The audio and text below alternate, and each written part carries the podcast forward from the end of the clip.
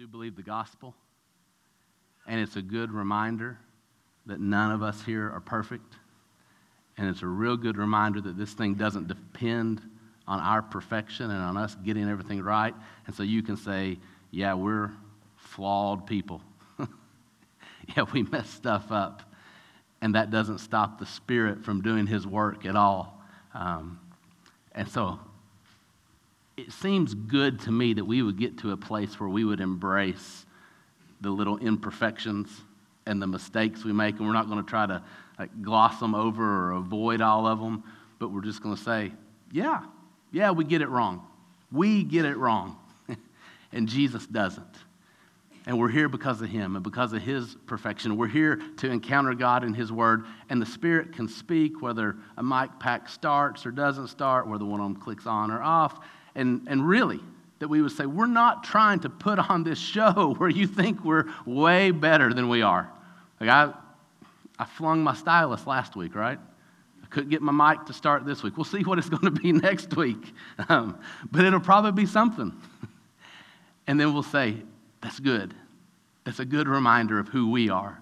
And it's a good reminder of who Jesus is. And we can build it on all this stuff. And we can try to make it polished and we can stress everybody out all the time. And all of our staff meetings and all of our worship meetings can be about how do we make everything look just right? Or we can pray and we can trust God to work through broken and flawed people by His grace because Jesus is perfect, because Jesus is good, because Jesus is righteous, because Jesus is powerful. Um, and so we are, we're in 1 Corinthians 1 17 through 2 16 today. And I think as we read it here in a minute, you're going to see it's perfect for mics not to work. It's perfect for a stylus pen to go flying across the stage uh, because of what God tells us in this section. Those notes are available, by the way, at the doors. Thanks for being patient with us these past few months as we've ramped back up. I know it's been like one piece at a time, just trying to get everything uh, back in order. But we'll try to have those sermon notes available each week so that as we are texting through a passage, that you can take your own notes as well if you want to do that. Um, and I'm going to start in just a minute by praying for us because that T in text, if you've got the sheet at the top there, talk to God, is us saying just what we've just said. Father, we're dependent on you to teach us right now by your Spirit. We want you to come and do a spiritual work that only you can do, that doesn't depend on us. It doesn't depend on us having it all together. It doesn't depend on our perfection or our polished performance, or it doesn't depend especially on me saying something the right way or being persuasive enough or wise enough or intelligent enough or clear enough, that it depends on the Spirit coming and taking the Word of God and doing a work in our hearts. And so we're going to ask God to do that. And then we're going to encounter God in His Word. That's the E in text. And we're going to ask, what does this teach us about God? That we are coming right now, first and foremost, to hear from God and to learn truth about God. And then we'll ask secondarily, and what's God saying to us? Like, if this is who God is, what's He teaching us about us if we are in right relationship with Him or if we're not in right relationship with Him? And then we're going to examine our hearts. God, if these are the truths you're teaching about you and about us, what do you want to say to our hearts spiritually today? How do you want to work in us? How do you want to change us based on this truth? And then we'll wrap up, talk to God and others. We'll pray again, and we'll say, God, if this is going to happen, you've got to do it. We can't just summon up our self will and our self righteousness and our self effort and make this happen. This is a spiritual work that is beyond us, that is too big for us to do. We need you to do it. And now fill us with your spirit so that we can go out and overflow to the other people that you bring into our life this week, that we can help them encounter you, that it wouldn't just be to us and for us this morning, that it wouldn't stop here. If that's what happens, we've missed the point of us gathering this morning but that He would do such a work in us that we're really becoming His people and His church in His world, making Him known. And so that's what we're going to do. I'm going to pray for us, and then we'll jump into 1 Corinthians, uh, and I'll read starting in chapter 1, verse 17, all the way through the end of chapter 2 today. So let's pray together.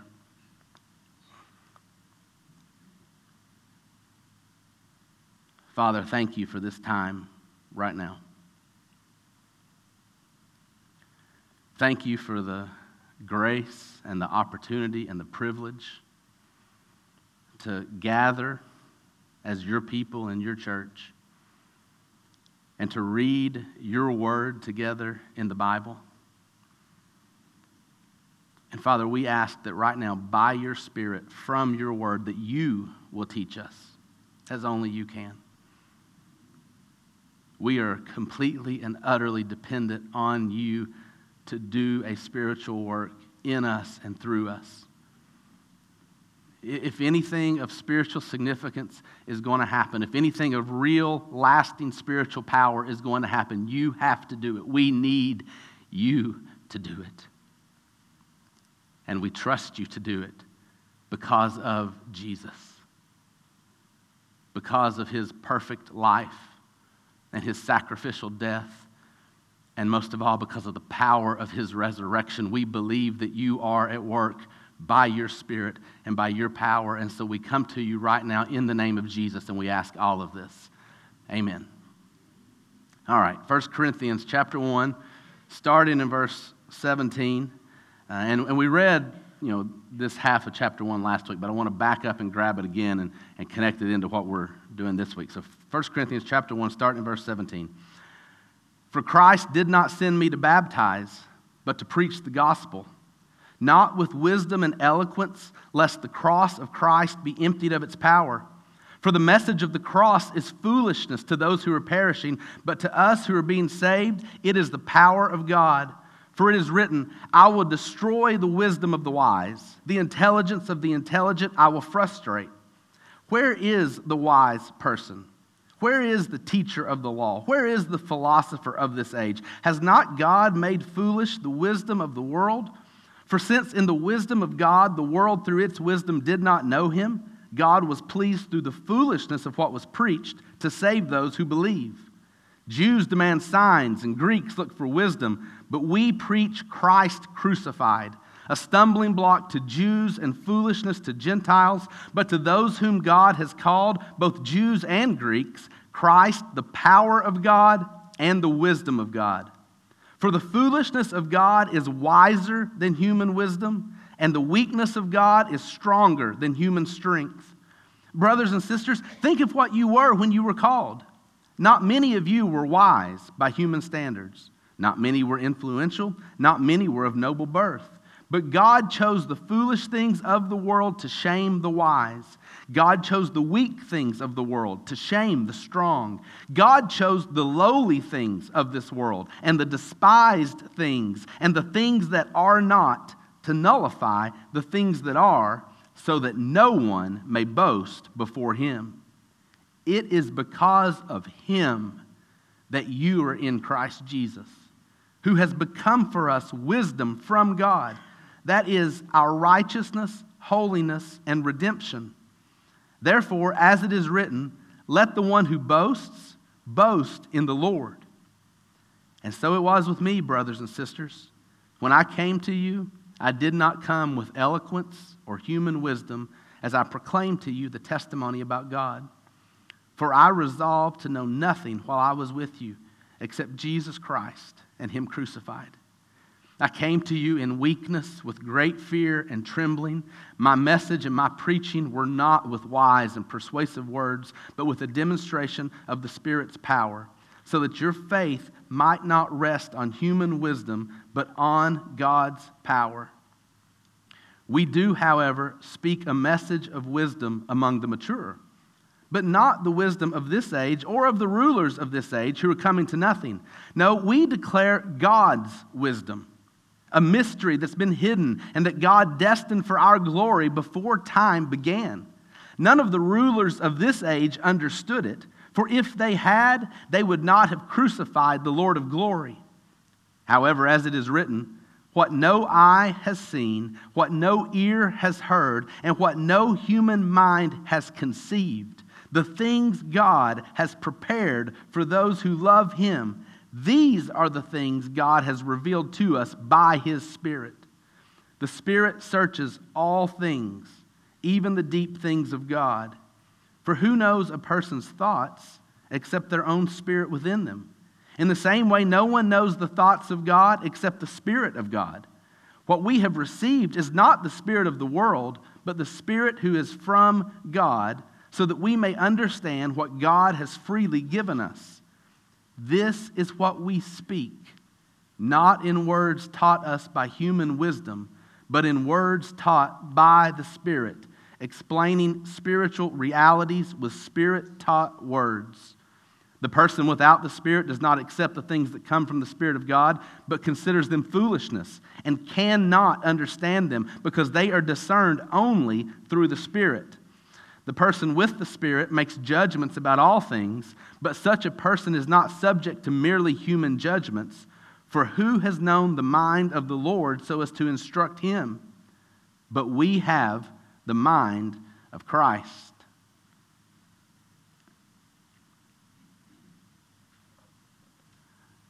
It's really tempting for me to just start on a passage like that, but I want to hear from you first. And I hope you see over and over and over in the second half of that, starting in chapter 2, verse 6, why we would believe that it's important to approach the Bible and study the Bible the way that we are, that we would say, this is how the Bible tells us to do this. I always take these headings out, by the way, whenever I'm putting the text in the iPad for you. But I left this one in this week because it was just too perfect. God's wisdom revealed by the Spirit. This is why we start and say, God, you have to do something spiritual during this time because the Bible itself is telling us if you're going to learn anything spiritual, if there's going to be spiritual work happen, God has to do it by His Spirit. And so I know that's in there and we can spend a lot of time talking, but I want you to go first. What's this teach us about God? What stands out to you?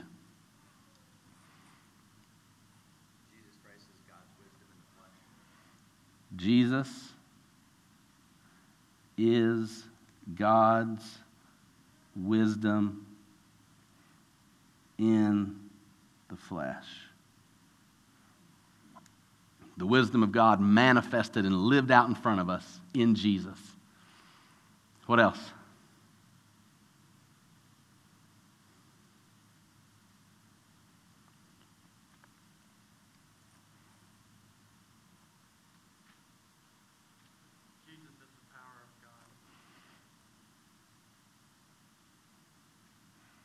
Jesus is the power of God.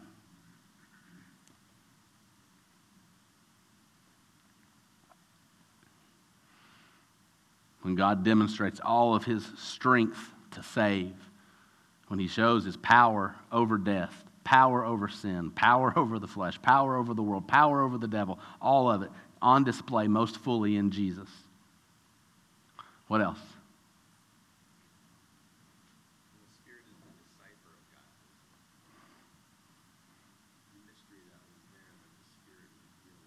The Spirit reveals, yeah, the mystery of God's wisdom.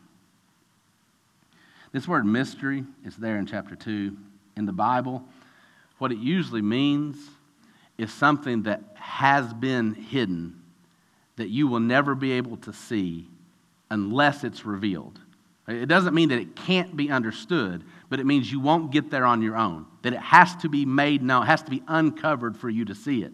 And what he's teaching us right here is that the, this mystery of God's wisdom, you will never understand it on your own, just with your mind, just with human wisdom, just with human thinking, just with a, a religious structure, even with a theological education. Like you won't understand it unless the Spirit opens your eyes, unless the Spirit quickens your mind, softens your heart, that the Spirit has to reveal the mystery of God's wisdom for you to grasp it on a spiritual level. What else? What other truths about God?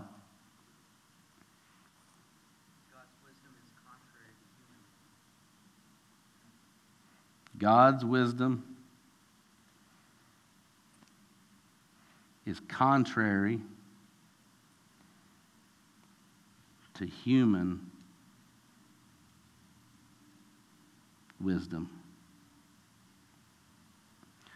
Listen, this is the exact place where faith really kicks in. when the moments come in your life, when you know what God says, I'm not talking about like when you're, you're confused or you're still seeking, you're praying and you're asking God, what should I do? And you don't know yet, you don't have clarity. I'm talking when you know this is the biblical truth for this situation. I know what Jesus says. Jesus spoke really clearly about this here's what I think I should do, and it's not what Jesus says.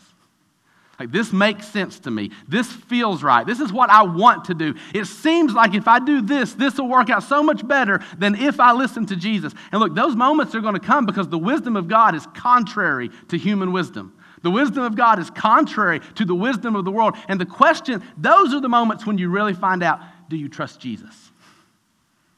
Do you trust Jesus more than you trust yourself? Do you trust Jesus more than you trust the world? Do you trust Jesus more than you trust your emotions? Do you trust Jesus more than you trust your thoughts? Do you trust Jesus more than you trust your desires? When you know what Jesus has said and it is contrary to what you feel and what you want and what you think and what seems to make sense, and it looks like if I do what Jesus says, I'm just jumping off this cliff. Do you believe that he knows what he's talking about? Do you believe that he's good and that he'll catch you? Do you believe that his way is better than yours? Are you really following Jesus? Or do you just happen to go the same direction of Jesus with Jesus as long as what he says lines up with what you already think? Do you see the difference there? Will you trust him when it does not make sense, humanly speaking? Will you trust him when it does not make sense in the world? Will you trust him when it looks like trusting him would be suicide and following the world, that's going to work out so well? Will you say, No, I believe him. I follow him. His wisdom is better. His, his, foolishness is better than my wisdom. This sounds like foolishness to the world, but I believe him. Because that's where we get, you know, after this whole first chapter, where Paul has, the whole time he said, Hey, the cross is foolishness to the world. The cross is weakness, but the foolishness of God is, is better than human wisdom. The, the weakness of God is better than human strength. And you start to think, okay, maybe he's saying we should just be foolish and weak. And I know that this section here, that God was pleased. It stuck out to me today when I was reading it, if I can find it quickly enough here. Through the foolishness of what was preached, right here. Through the foolishness of what was preached to save those who believe. I know some of you may hear that and you think, well, hey, at least there's justification for him standing up here and being foolish every week. We've got something going for us. But this doesn't mean foolish preaching, right? It doesn't mean that we stand up here and babble incoherently. He's saying that the message of the cross, like the actual gospel, that the God who is king of the universe would come down in the form of his son and die to save people who have rebelled against him. And that our greatest hope is to believe in that dead and then resurrected God. That, that our hope of being right with God is not to make ourselves right, but to admit how wrong we are, to admit how broken and needy and desperate, to admit that we are the weak things of the world and the foolish things of the world and the things that are not. That that foolish message that the world would never embrace, that's how God saves people. Now, we scroll on down here to chapter 2, and there's a huge shift today. After Paul has basically said, Hey, I didn't come with wise and persuasive words. I didn't come to try to convince you the way the world usually does. I didn't try to be an impressive, polished speaker. I didn't want you to put confidence in my wisdom, in my ability to convince you that this is right, in my ability to be really clear and articulate and compelling. He said, I didn't want you to have faith in that. I wanted you to have faith in the Spirit's power. But then he comes back with this, however, after all that, he says, We do, however, speak a message of wisdom that there is wisdom in the gospel. It's not actually foolishness, but what type of wisdom is it? Not the wisdom of this age. Right? Not what the world would say is wisdom, not how the world would say you do this. No, we declare God's wisdom. And that's, that's this truth here that there is God's wisdom and there's human wisdom. And you can build your life on either one. You can build your business on either one. You can build your family on either one. You can build a church, if we put church in quotes, on either one. Right, the church built on human wisdom won't be a church, but you can build something, an organization that we would call a church, on human wisdom or on God's wisdom. And they're contrary to one another, they're opposite from one another and you in your nature, right, in your flesh, in yourself, in your natural state, apart from the Spirit living in you and working in your mind and working in your heart, human wisdom and worldly wisdom will make more sense to you. Because you're calibrated that way. You're fallen. Sin has affected your mind and heart, so you think like the world, and it sounds right. And so the question is when the Bible says something, or when God says something in His Word, opposite of what you hear in the world and opposite of sound, what sounds right to you, will you believe Him more than you believe you? Will He be the authority in your life instead of you? Will you really submit to Him? Or do you come and you say, okay, this is what I think. How do I get the Bible to fit what I already think? This is what I want to do. How do I justify what I want to do? That's what, like, you know, we've got irreligious people who they don't even have to have this conversation, right? They're just going to do what they want to do. They're going to follow the natural ways of the world and try to make it as wise as they can in the world. All right. I'm assuming that most of you are here this morning or even listening uh, on the live stream because uh, to some extent you're a religious person, right? You're doing a religious thing right now coming into a building on a Sunday morning to gather with people who would say that they want to hear from God and His Word, and you're reading the Bible and you're studying the Bible and you're su- subjecting yourself to listening to me talk right now. Like you're doing this religious activity because to some extent you're a religious person. So, irreligious people, they just, it doesn't matter. We're not going to talk, we'll just dismiss it, do what we want. But religious people, what we do is we come with us, our thoughts, our desires, our plans, and then we try to find a way to make it look like God's thoughts and God's plans and God's, or we try to cloak it. And we take the, like, the Bible is a weapon for me. The Bible is a tool for me to justify what I already want to do, what I think. Here's how I would do things. Let's find a way to show in the Bible that's how we should do it. Do you see that? Do you see how that's just as much self and flesh as just being irreligious, except this is more dishonest? like, at least the irreligious people aren't hypocrites, but they're straightforward about who they are. We play all these games and try to make it look really good on the outside when on the inside we're just like them. We aren't submitting to God any more than they are. We just like to pretend like we are, make it look like we are. And that's why Jesus shows up. And in the Gospels, his harshest words are always for the people who look the most religious. And he's always like, Your hearts are rotten on the inside, you're whitewashed tombs. Like you look really pretty and white on the outside, clean on the outside, but you are dead and dark on the inside. It's dead men's bones and every type of unclean thing inside of you. That's what he says to the really religious people who are pretending that they've got it all right. And then to the irreligious people, he comes to them and he says, Hey, you come to me. Come to me. Like you already know you're a mess and you're not pretending that you're not. Now just come to me. And that's why every week I keep just hammering this has to be a spiritual work. It can't just be a human, and especially not a man made religion work when we gather here. It has to be something internal, inside of us, in our hearts. Because we can pretend all day long and we can polish it up all day long and we can make it look good and we can make it meet every standard of, of worldly wisdom and human wisdom you can imagine. And everybody can come and say, hey, that looks great. Look what's happening. Look at all these good things. Everything that we say matters. It's going really well. And it can be completely dead based on the wisdom of God, based on the work of God, based on the things that God actually wants to do in his people. And this is humbling for us. Like it's humbling for me because I can't make this happen in you. I can't make this happen in me. Uh, you get that? Like the reason I can't make it happen in you is because I can't make it happen in me. But the Spirit of God can. And then when you're humbled, the hope is, and that's exactly what God has promised to do in Jesus. Look back up here at the end of chapter 1. So you can't make this happen. I can't make this happen. But here's the good news it's because of Him.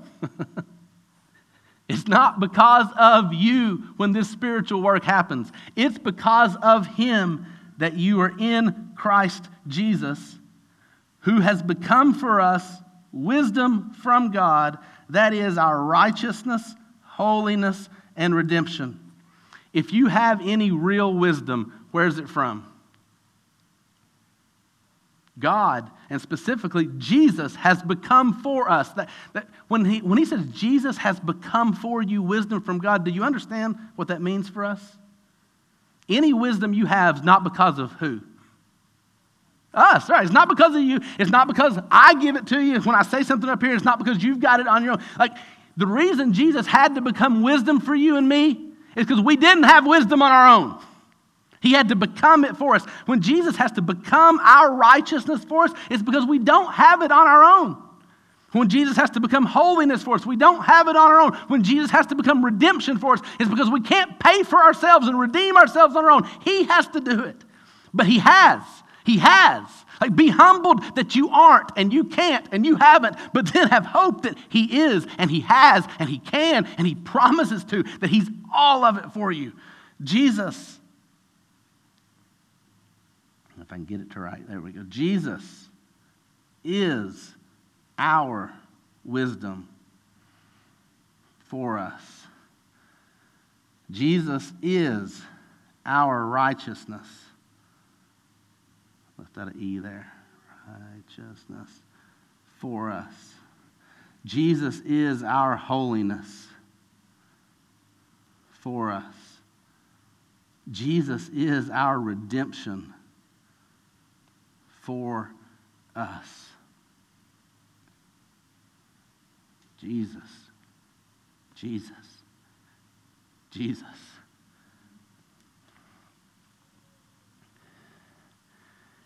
And it doesn't look anything like the world would tell you, and it doesn't look anything like you in your natural self would think. Nothing like it. Like it's contrary to what we would do naturally. What else stands out to you? A couple more truths about God.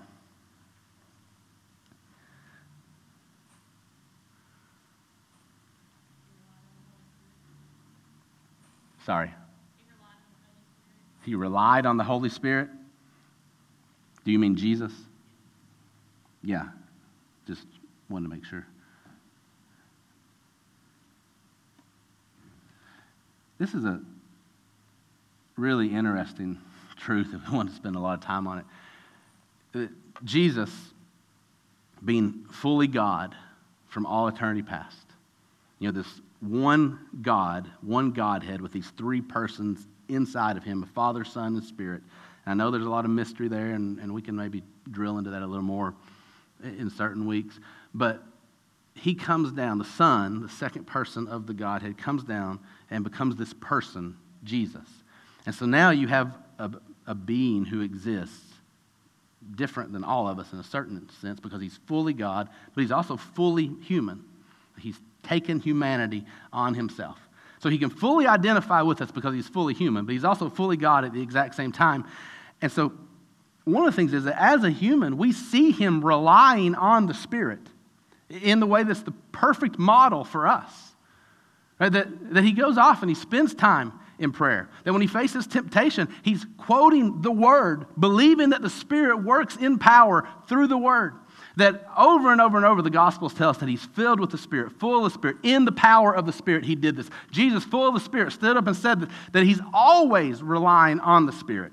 And so we see the perfect example for humans, but then also as God the Son and God the Spirit, you know, they, they are God, the one being of God, that the work of Jesus and the work of the Spirit can never be separated. And I, I'm going to try to spend like just two minutes on this right now.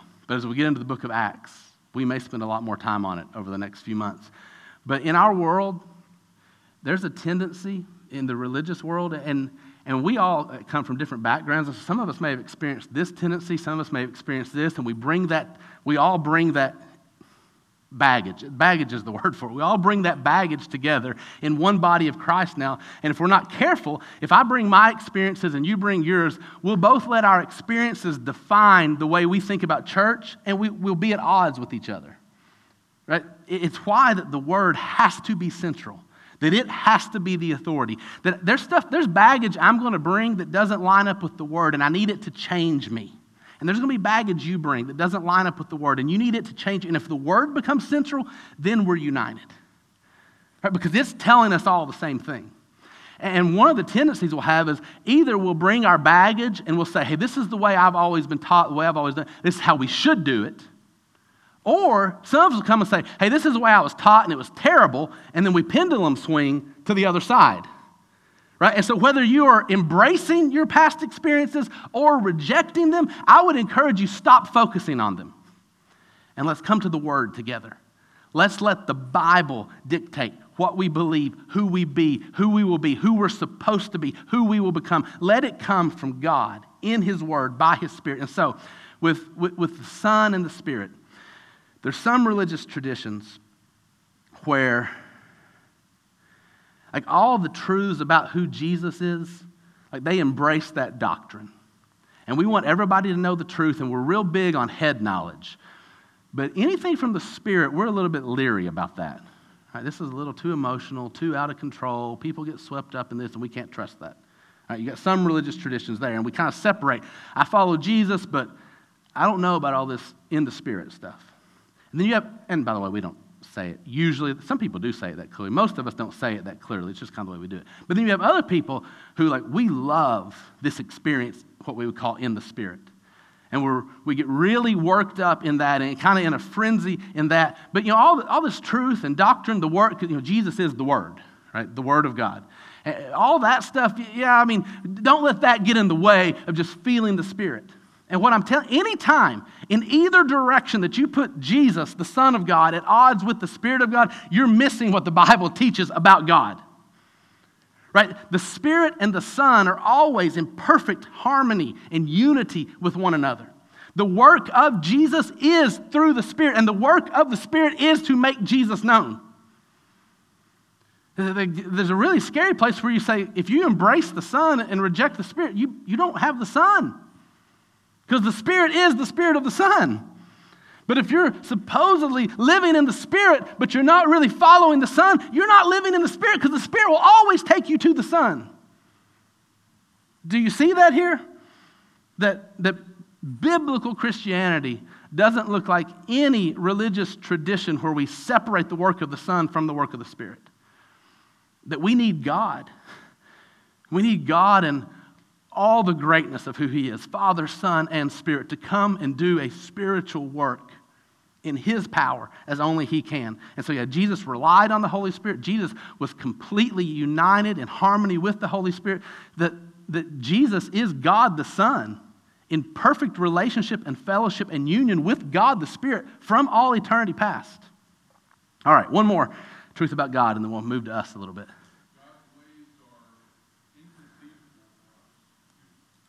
Ah, yeah. And then we God's ways are inconceivable for us. And I'm going to dot, dot, dot right here, an ellipsis. This is one of my, it's one of my favorite moments in the Bible.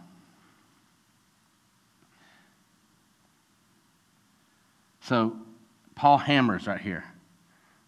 What no eye has seen, what no ear has heard, what no human mind has conceived the things God has prepared for those who love Him. So, what God has planned for His people in the gospel, this, this grand story that God has been telling from the beginning of creation and the fall of all redemption until He brings it all together when Jesus comes back and we see just the perfection and the glory of everything that God has brought together for His people in the gospel, that we would worship Him forever for His grace. All of that, you cannot conceive it in your mind what He's doing and what He has planned.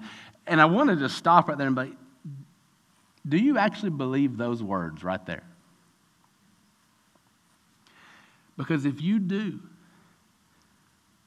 we have to come to the Bible. When we come together and hear, and you on your own, and when you're standing with other people and say, God, teach me by your Spirit, because my mind cannot conceive. Do you really believe that your mind cannot conceive the things of God? And, and the reason I hammer that is because we don't usually believe it. Like, do you know how self reliant we all are and don't realize we are? Like, do you know how much I trust myself? Like, how much I trust myself to pick up the Bible and read it and be like, I can understand those words on that page. I know what that means. And I don't realize what a lack of faith that is. I don't even think about it. I don't think about how how rebelliously and pridefully and arrogantly I'm turning away from God and like, God, I don't need you. I don't need you for Psalm 23. I know what it means. I don't need you for John 3:16. I know what it means. No, I don't.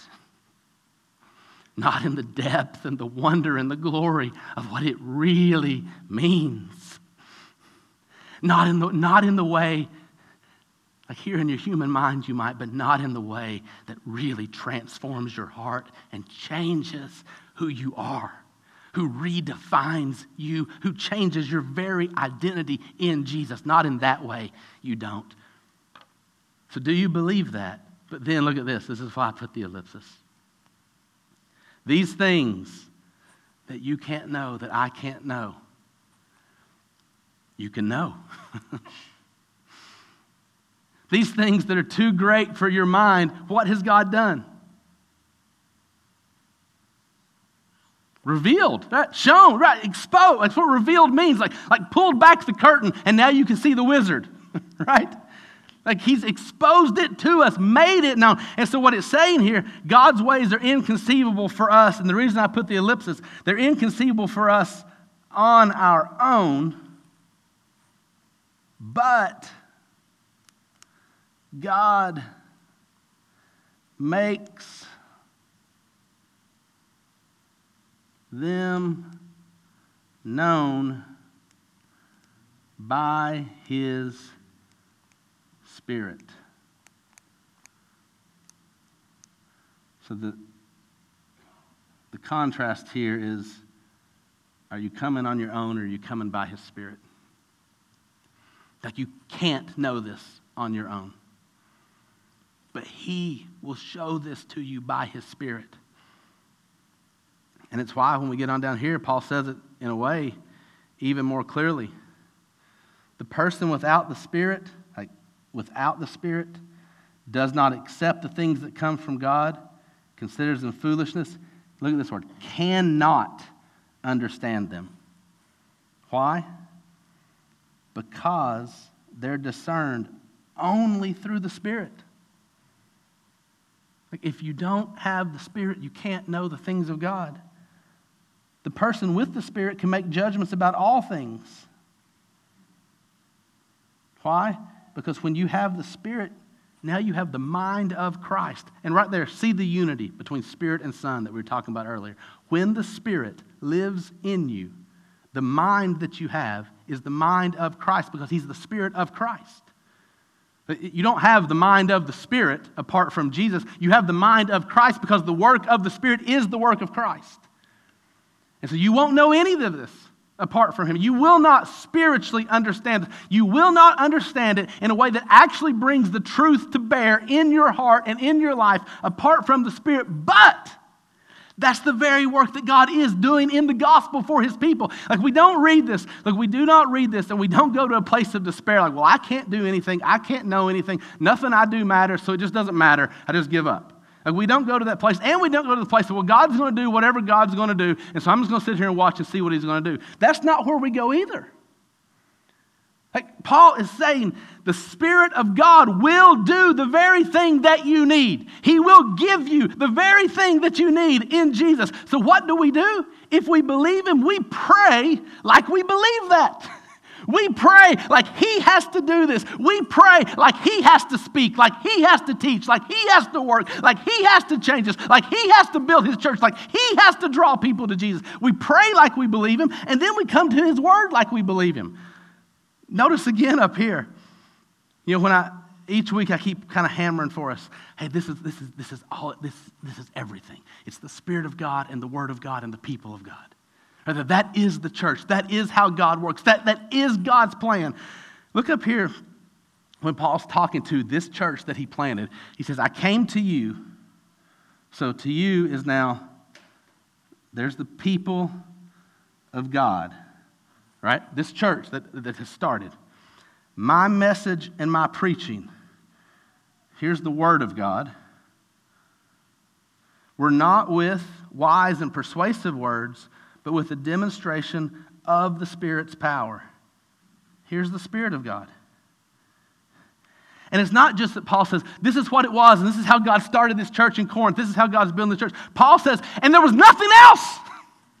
Like I intentionally turned away from everything else worldly wisdom and, and persuasion and, and worldly strength and anything else that could have tempted you to think, oh, this is because of Paul. Or, oh, if we just do what Paul did, this will happen again. Or, oh, can I learn the techniques that, what are the church planting tips that I can learn from Paul and follow them again? And Paul's like, depend on the Spirit and declare the word. Right? Jesus Christ and Him crucified and nothing else. Believe the gospel and depend on the Spirit. And that's where the people of God are born. So, do we believe this? Like, do, do we believe that we cannot do this? Do you believe that you cannot do this? Not in your life, not in your own heart, not in your kids' lives, not in your neighbors' lives, not in this church. Like, are we, are we honest enough in our brokenness to admit that we can't? And then do we believe that God really does? Like he's promising to do the very thing that needs to be done, to make it known, to do a spiritual work in your mind that does not depend on your IQ or your intelligence or your background. It doesn't depend on your vocabulary. But that you would come humbly to the Word of God and the Spirit of God would do something that brings you to life in the truth of who Jesus is. Do we believe that He will build His church that way? What's God saying about us? Any, other truths about us that you're like, well, we need to say that out loud real quick? Those, and then also, if there's application that's in your mind, examine your heart right now. What do you want to add?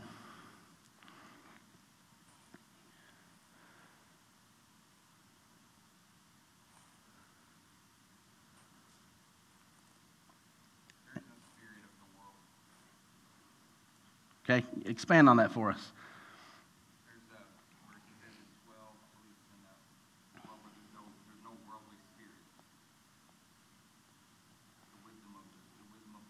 Right. What, we, what we have received is not the spirit of the world, but the spirit who is from God, so that, I mean, here it is again. It's just over and over and over. We may understand what God has freely given us. That the people of God do not understand the things of God.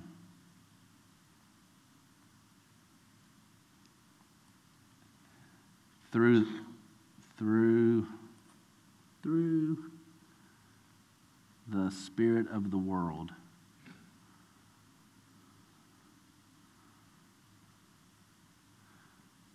But through the Spirit of God. This is what's so scary and dangerous if you would build your religious life just on human strength and human wisdom and like a human plan, or that we would build a church on human strategies of organization and human planning. Like what's so dangerous is that won't be the things that God has freely given us.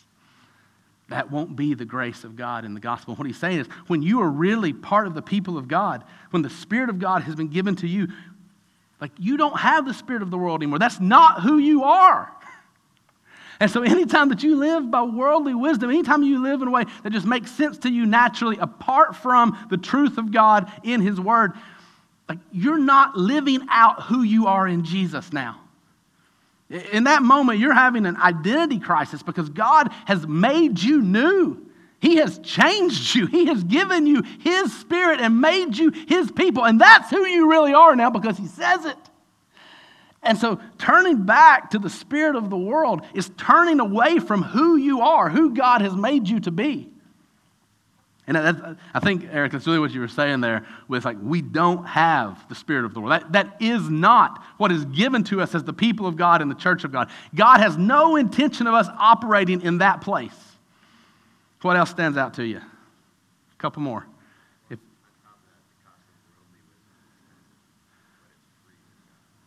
Oh, yeah.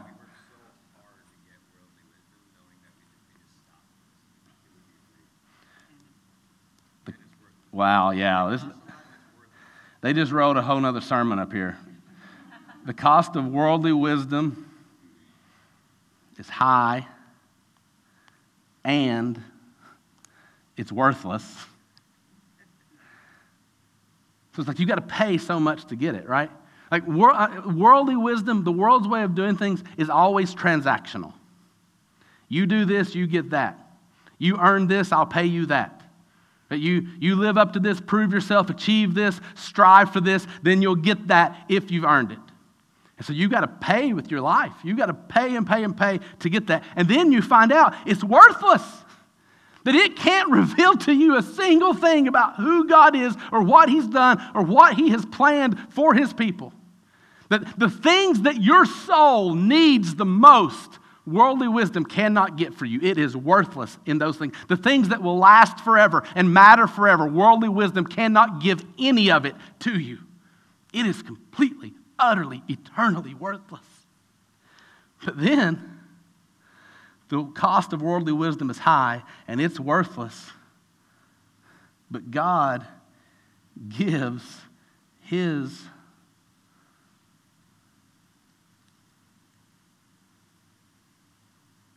wisdom, that gives His wisdom freely in Jesus. You can't earn it, but you don't have to. Ooh, yeah.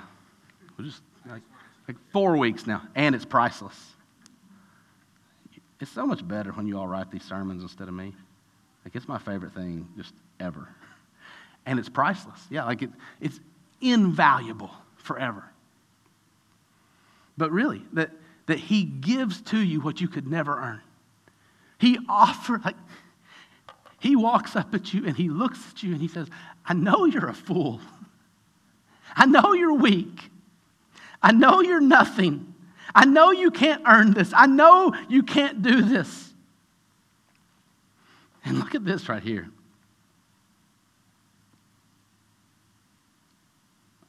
This word's been really, really beautiful to me this week. God looks at you and He knows exactly what you are, what you're not, what you're lacking. And then He chooses you. Can you really hear that this morning? God chose you. God has chosen you. In all of his wisdom that sees and like, he knows everything about you. He didn't make a mistake. He didn't choose you because he was deceived by that nice, slick outward appearance you put on. He saw to the core of who you are. And he knew the deepest and darkest and worst things about you. And he said, I choose you. I choose you in my love. I choose you in my grace. Not because of who you are, because of who he is. And that's why you can trust it. Listen, if it depended on you, man, we're in trouble.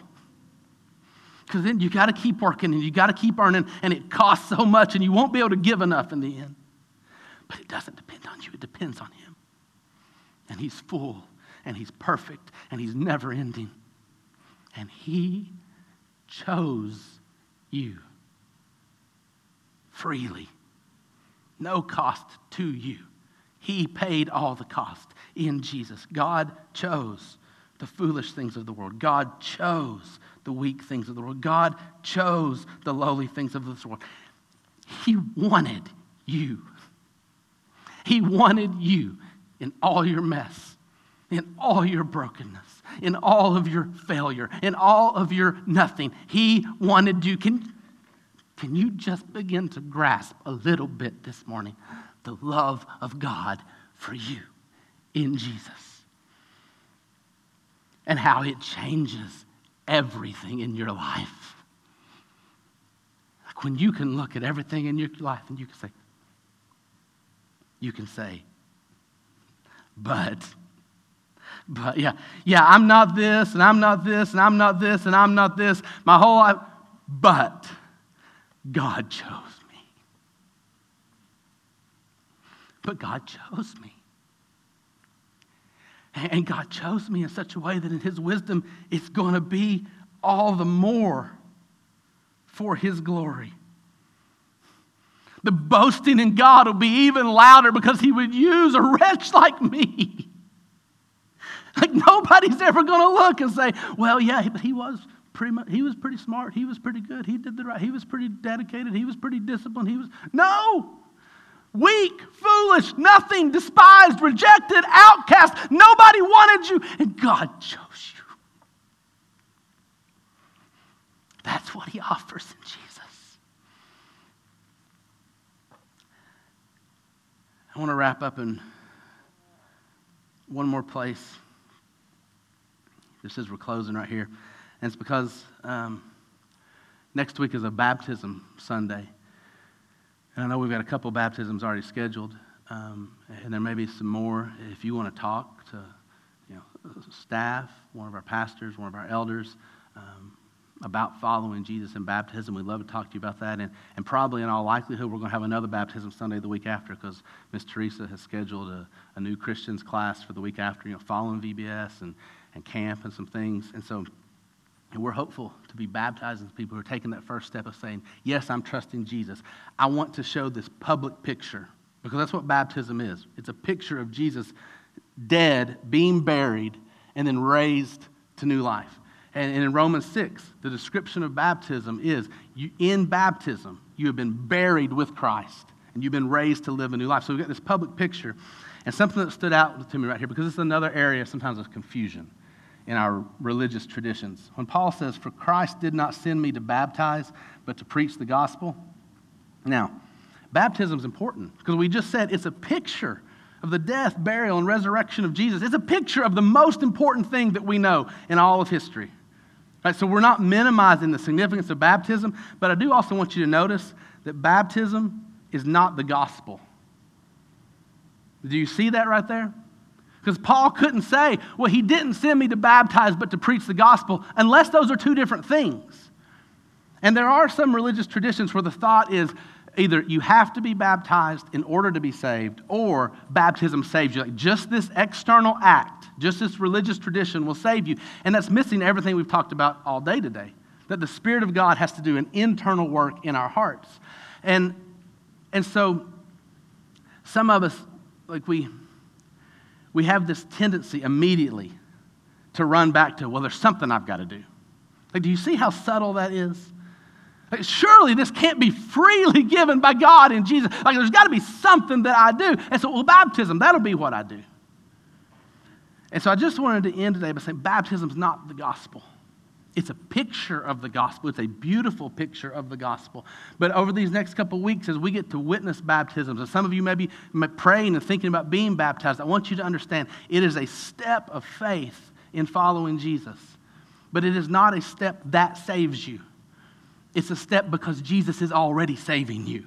He's working in you and producing obedience in you. And I was trying to think of an illustration for this, and the, the simplest one I could think of is I want you to imagine that my house is burning down in the middle of the night, and somehow you are there. And I've gotten, I, have passed out. And you drag me out of the house, and I'm laying out there, and now people are attending to me, and then you run back in. And in my bedroom, there's this picture of my daughters, of Sydney and Emery. And, and as you're running in, I'm like, get, get the picture of Sydney and Emery. And so you go running back in, and you come out later, and you don't have the picture but you've got my daughters under your arms and you pull them out of their bed and you saved their lives. What would you think if in that moment I said, Did you get the picture? That picture's precious, right? It's a picture of my daughters. The picture's great, but the picture's not them. The picture only matters because of them. That's baptism and the gospel. Baptism is a picture, and it's a beautiful picture, and it's a precious picture. And if you're believing the gospel, you want to be baptized. Like if you really have died with Jesus and been raised to live a new life in Jesus, you want that to be shown. You want that to be declared. But it's just the picture.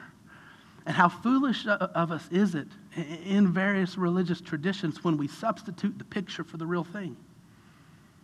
And we make the picture the thing that's going to save you. Or even do we go this route of, well, if the, the picture will save them. Like we put our faith in the picture to save us. So we're like, so let, let's take all of our infants and just baptize them. Now we're good to go. No. No. Not a man made work that only can externally do something. but a work of God by His Spirit in our hearts. And listen, a lot of us come from religious traditions where either maybe you were baptized as an infant or you were baptized like at a certain age as a child and it wasn't really a decision you made. And I don't want to minimize the fact that that may be a spiritual marker in your journey. You know, that, that there are certain ways that even when we get it wrong as human beings, that God still works in all of our broken traditions and brings little snippets of truth and grace to us and helps us keep encountering Him. And He just says, you know what? We'll work there for now. We'll get here later. Like He's so patient with us. And so I, I hope that you don't hear me say anything I'm saying right now in a way that would minimize your experience, the places you may have encountered God because of how gracious He is to come to us even when we're getting it wrong. But I would say that as we come to God in His Word and we just let His Word speak to us, it's clear Jesus is the real thing. The gospel is the real thing. He has become for us wisdom. That is our holiness, righteousness, and redemption from God, given to us freely in Him, not because of anything about us. And baptism is a beautiful picture of that. And so we'll celebrate that next week. God willing, we'll celebrate that the week after. And maybe there's some of you here who want to make that declaration for the first time in your life and say, Yes, I'm really trusting Jesus. Yes, all my hope is that Jesus died for my sins and he was buried and he took them to the grave and he removed them from me forever. And then he came back to life. And now my hope is that I'll live by his power and the power of his spirit in me. And if that's what you believe, then yeah, declare it publicly with this picture of baptism. But I just want to make sure that we're clear on what we're doing as that gets to happen here in the next couple weeks. And it felt to me really clear in this text today. Like it just stood out to me with that being the verse where we are starting. Because the other thing is, if baptism saved you, can you imagine somebody like Paul dismissing it in this way? You see what he's just like, I, I didn't come to baptize. Really, in the verse before, says, I don't care if I baptized any of you because you all are arguing about like it's significant if I'm the one that baptized you. If baptism was what really mattered, Paul I came to baptize all of you. He's like, no, I came to preach the gospel because here's where the power of God is. Here's where the grace of God is poured out. When you hear the word, the Spirit takes the word and does a work in your heart, and that's where God works. And so as we wrap up today, think about how great the things God has planned for you are. The things that you could not comprehend apart from His Spirit. Think about how great His love must be for you to choose you the way that He has. Think about how great Jesus must be.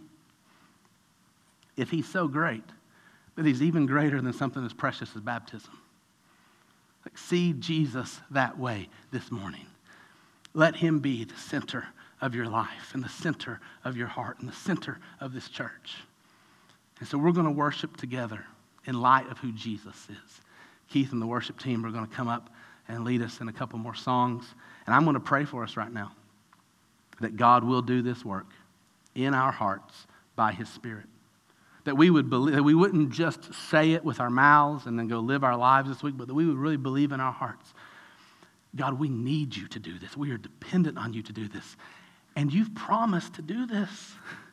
We believe you.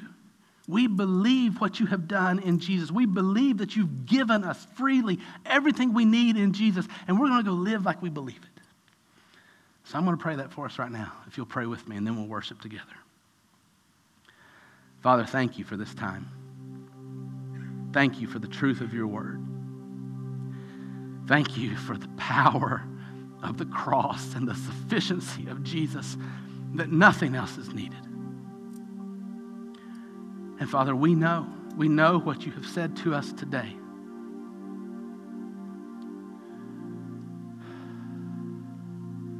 That if anything of real spiritual power and real spiritual significance is going to happen, you have to do it.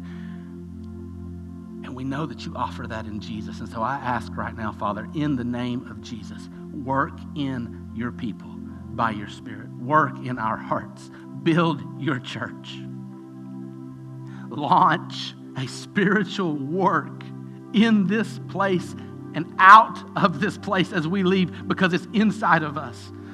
Father, make us your church by your Spirit as only you can and do it for your glory, that no one will boast before you, and that anyone who boasts will boast in you. May all boasting and all praise and all glory and all honor and all worship go to you forever in Jesus. Amen.